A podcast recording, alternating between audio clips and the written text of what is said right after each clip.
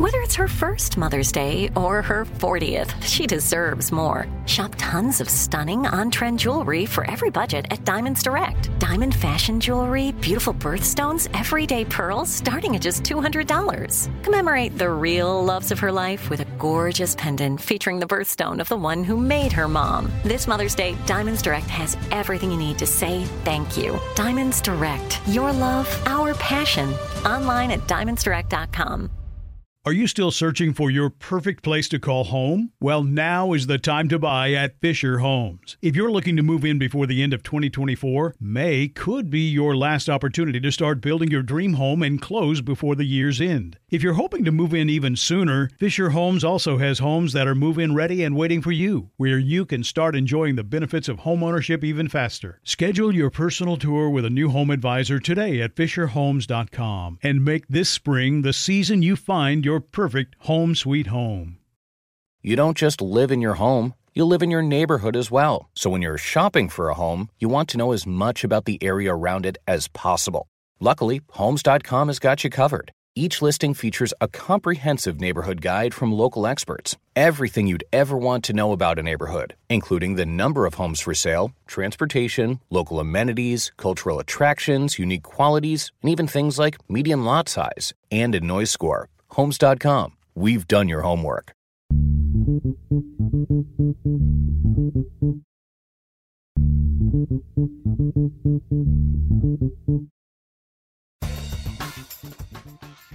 Greetings and welcome to Woke AF with me, Danielle Moody. The last year of life amidst the coronavirus outbreak has been a life changing one for so many people. This week on Woke AF Daily, I held conversations with two inspiring women about the impact COVID 19 has had on people's mental health. And I share my own experiences and changes from the last year as well. Fridays on Woke AF Daily are Feel Good Fridays, in which I center conversations about health and well being in all aspects of our lives, whether it's physical, mental, spiritual, or otherwise. These conversations are valuable, and I use this weekly podcast as an opportunity to share important nuggets from them with you. But you can hear every Feel Good Friday show in full right now on my Patreon, starting at just $5 a month at patreon.com slash wokeaf. This Friday, I spoke with inspirational speaker Kimberly Reed, author of Optimists Always Win, about my own experiences with social media and gratitude during this pandemic, and how we can use this time to turn our lessons into blessings. Gratitude has been something that over the past year, mm-hmm. over the ability to, and I say this from a place of privilege, being able to work from home during mm-hmm. this time is a privilege. Yes. Right? Not having to put myself into harm's way in order to make a living is a privilege. And with that, with this time, with this slowdown, have really been able to focus on gratitude and how I will be honest, pre pandemic, when you said, was 2020 your worst year? No, it was not.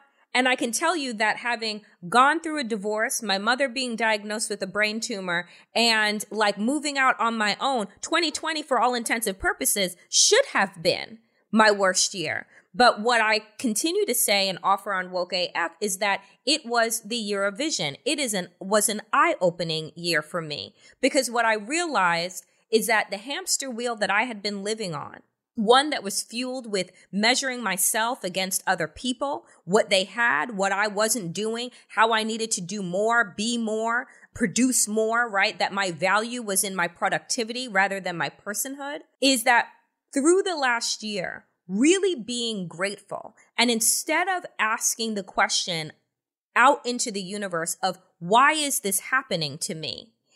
I have shifted, and this has been a powerful shift in my own life of asking instead, what is this trying to teach me? What is this trying to teach me? Because you go from a place of woe is me into a place of student, right? Into a place of being open because you are available to receive the lessons that are being presented to you.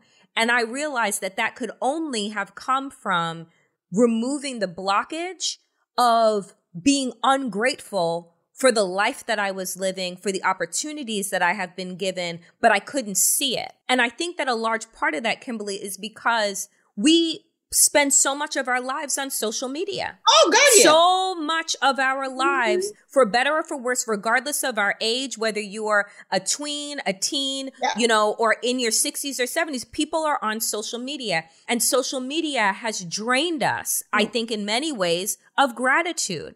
How do you manage that? How do you offer both wanting to feel connected right? The beauty of the connection that social media allows us to have, but how it also drains us of the positive energy and the optimism because there's so much bad that is out there. I love what you have just described. Wow. I was looking for a pen because you really, uh, no, no, Danielle, in your story, right? I've only heard a piece of that, but, but I can tell your pivot. Yeah in, from the inside out, right? I, I want to talk about social media in a minute, but you said something I think that, that we have to kind of highlight for the listeners here. Because I read a statistic in USA Today doing some research for a client and writing a session. Most people are more optimistic now than ever.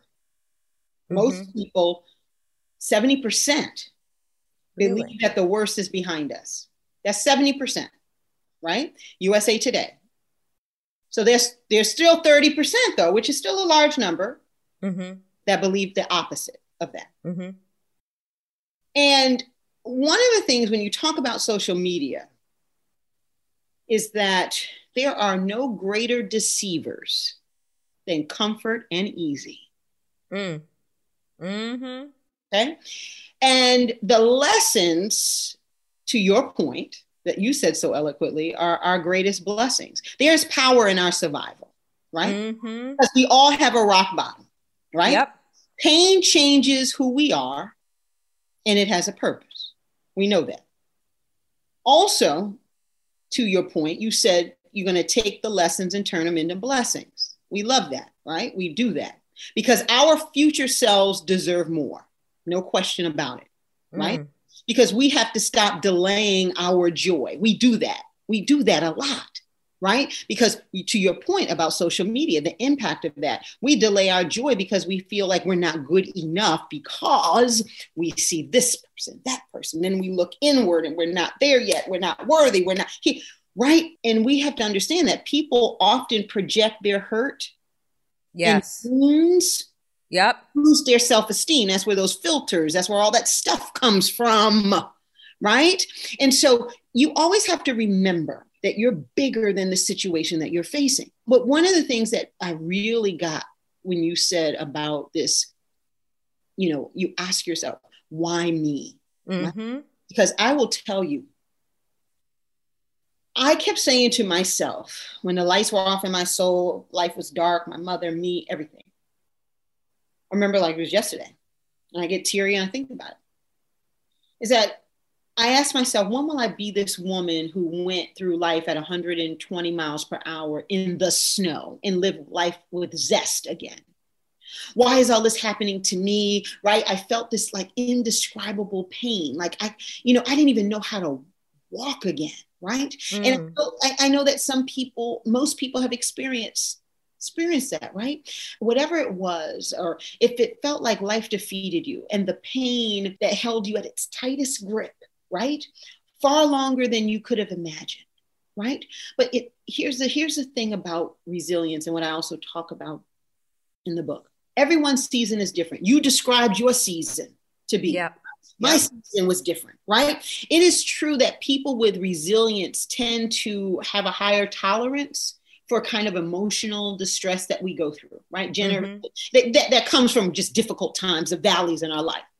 But the more resilient, and that's why it's important that you know when we walk through the valleys when we go through tough times in our lives that we that we have that stick to itiveness that we that we all of us survive right because the better you are able to tolerate the feelings of the stress of sadness of pain that kind of go hand in hand with adversity and find a way to rebound from those setbacks.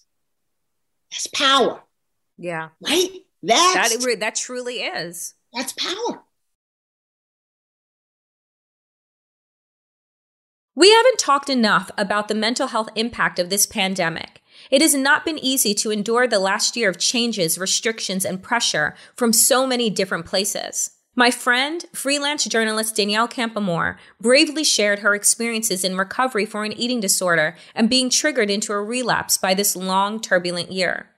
I had invited Danielle on to discuss toxic masculinity as it relates to the racist violence around the country, and you can hear that full conversation now on patreon.com slash wokeaf. But I think it's important that everyone hears Danielle courageously share her journey with an eating disorder relapse and her continued recovery, especially if you or someone you know is going through the same thing. Please share this conversation and spread the word with your loved ones that help is out there and recovery is possible.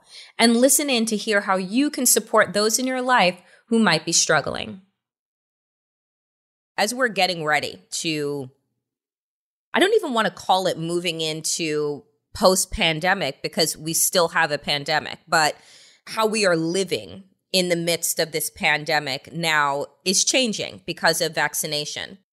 But a lot has happened over the past year. And one of the pieces that you wrote for insider.com was about eating disorders and relapsing during this time of quarantine. And, you know, there has been so much pressure on people to either, you know, you should come out of quarantine with a new hobby, a new job, a, a, new project, a new business, a new body, all of these things. And it was an added pressure on just trying to survive living in the midst of a health pandemic and multiple uprisings and all of this angst, right?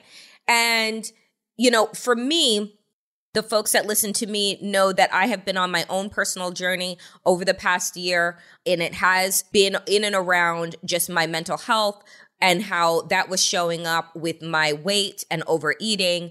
And this time, this privileged time that I had was the ability to slow down, focus on my health and well being, and shed like so much, uh, so much baggage, so much weight, so much trauma over the past year after I read your piece, I was thinking to myself, you know, that was my way of coping.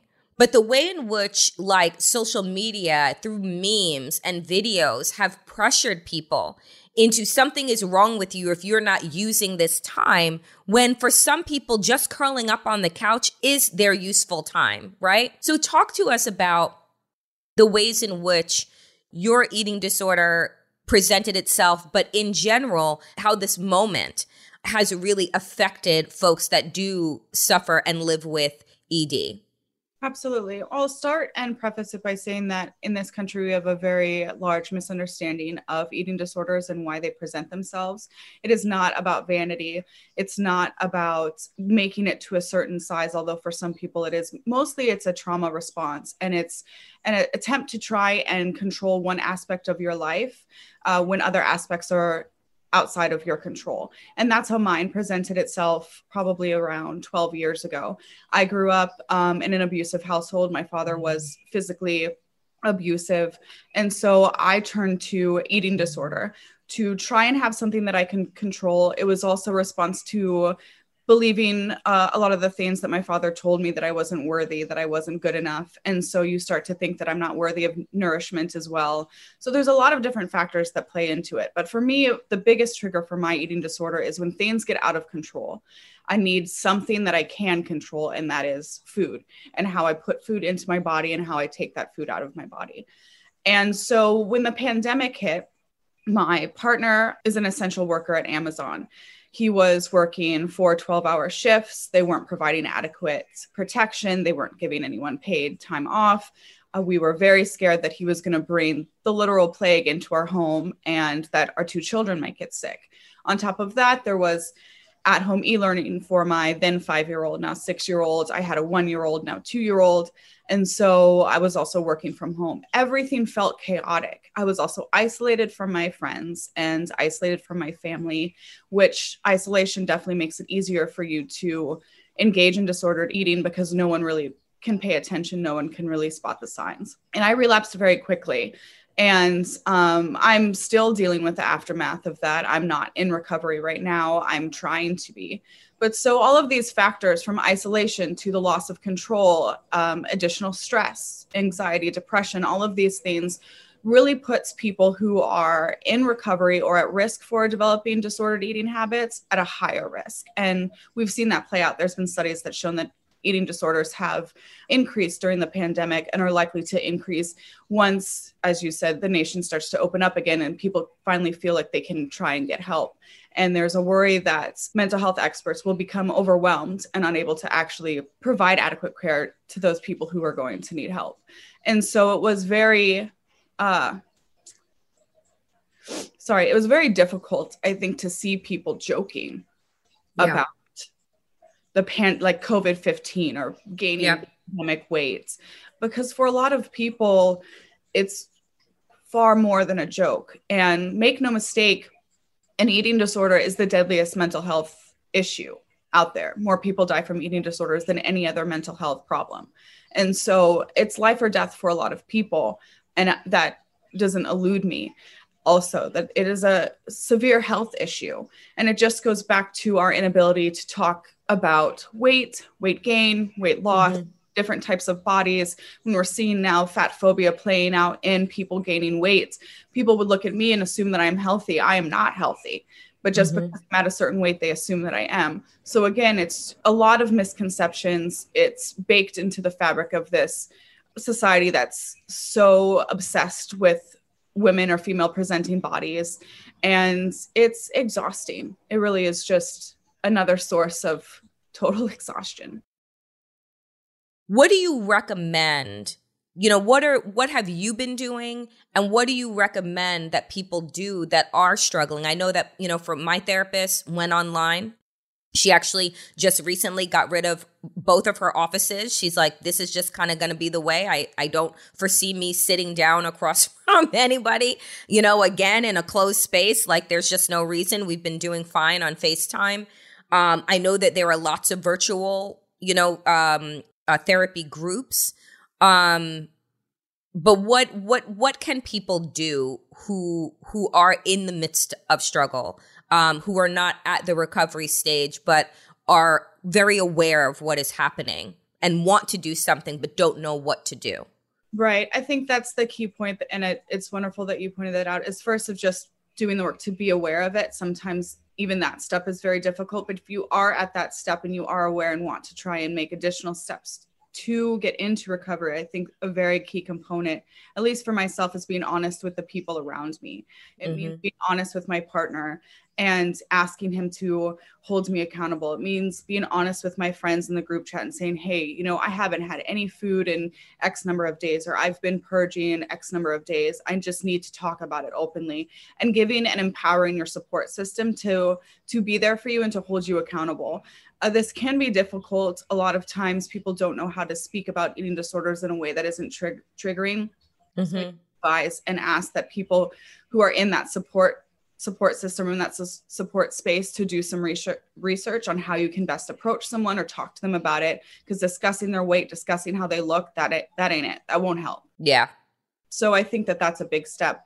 Another one is go online. There are plenty of mental health care professionals who are doing visits you know uh, virtually. There's even tech support groups any of those things where you can just text somebody. Um, you know it's a lot of it is just talking and and being willing to be vulnerable about this specific part of your health and wellness i think is a very big one. And then uh, the hardest part for me but one i think is is pivotal is to also give yourself some grace in, mm-hmm. in everything that we do especially now. But when it comes to this um, i felt so much shame when i relapsed. I'd worked so hard to have gotten to uh, that place of recovery and that place was imperfect but it, it took a lot of work. And so I was very hard on myself. I still am. And and that all that does is just feed um, that that issue. It just makes it that much more harder to to get back on that road to recovery. So give yourself grace, give yourself love. It's okay. Um, if you aren't where you wanted to be, it's okay if you took some steps backwards because you're still here and you're still standing. And and that's something that I have to tell myself every day. And I would encourage people to tell themselves that too. Um, it's okay. You haven't failed. You're just you're you're just still walking and moving forward.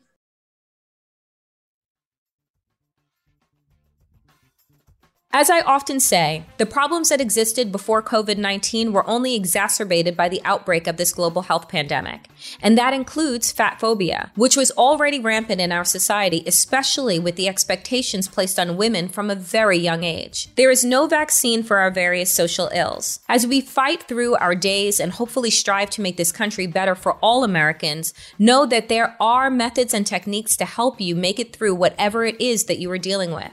And I hope that this podcast has been able to help you in some way on your journey. Once again, please share this with your loved ones and use whatever insight you may have gained to help yourself and those around you. To hear more from me and my fabulous guests five days a week, every single week, do check me out on patreon.com slash wokeaf. And to the entire WokeAF nation, power to the people and to all the people power, get woke and stay woke as fuck.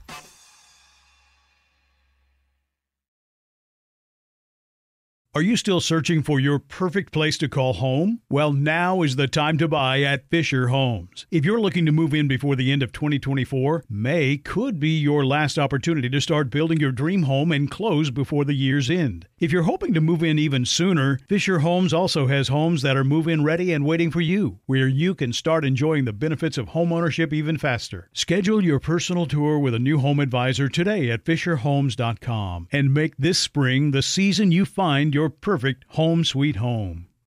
Open a limited time 11 month certificate at Kemba Financial Credit Union. At 5.25% APY, it's more than triple the national average, plus, it's a safe and secure way to grow your money. Visit your local branch or kemba.org slash CD for details. Offer expires May 31st, 2024. APY equals annual percentage yield. Restrictions apply. $500 minimum and $250,000 maximum deposit. Advantage status required. Comparison based on bank rate average. Federally insured by NCUA.